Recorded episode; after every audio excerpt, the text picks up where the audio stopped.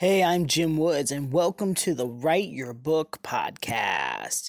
This podcast is brought to you by StoryCrafting.net.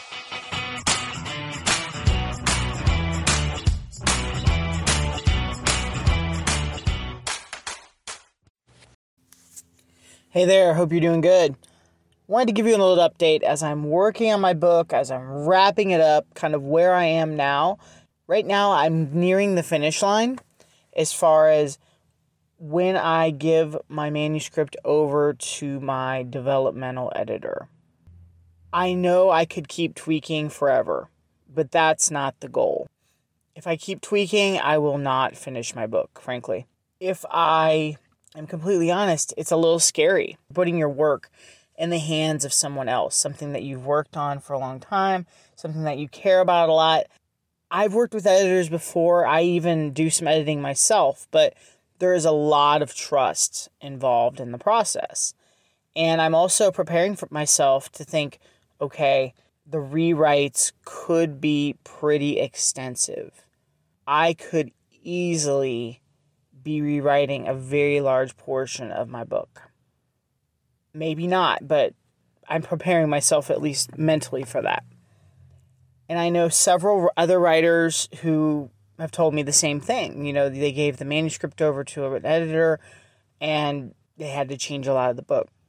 The good news is problems can be fixed. And that's a really important point. No matter where you are with your book, remind yourself that problems, in fact, can be fixed. The problem is just the problem. It doesn't mean you're not going to have a great book, that you're not a great writer, that you're not creative. All those negative voices want to jump at us and attack us whenever we're in this awkward stage. And let's be honest, a lot of creativity, a lot of writing and creating things is really awkward, but that's okay. That's all part of the process. As I finish up, though, I am getting closer to the finish line. I'm realizing what a journey it's been what a process it will continue to be until I actually publish the book. And it's exciting too. A friend asked me yesterday, it's like what what three words really describe where you are? And I said uh, determined, uncertain, and excited. And I think those really tap into where I am with this book. I'm getting more and more determined. I am feeling uncertain. I, I think that's a common response. But I'm also very excited. I know it's going to be appreciated. The work is going to be appreciated. Maybe it's by just me.